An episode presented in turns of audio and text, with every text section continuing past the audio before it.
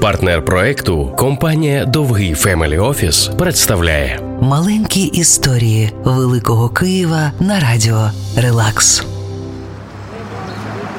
Бесарабський ринок елітний базар у модерновому стилі, на проєкт якого потрібно було півмільйона царських рублів. Таких грошей у тогочасного Києва не знайшлося. Але у головного благодійника столиці Лазара Бродського такі кошти були.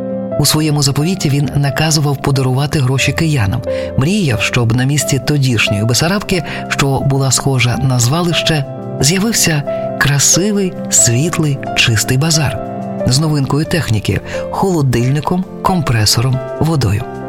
Але місто відмовилося від подарунку. Влада злякалась.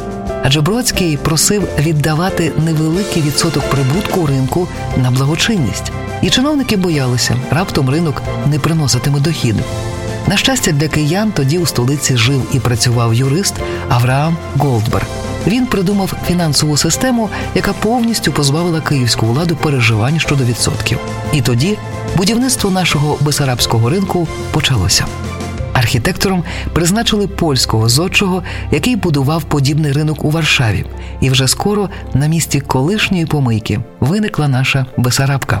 Завдяки пану Бродському, якому не було шкода мільйонів заради простих киян, і юристу, який був сміливіший за тодішню київську владу. Маленькі історії Великого Києва на радіо Релакс. Партнер проекту компанія Довгий Family Office.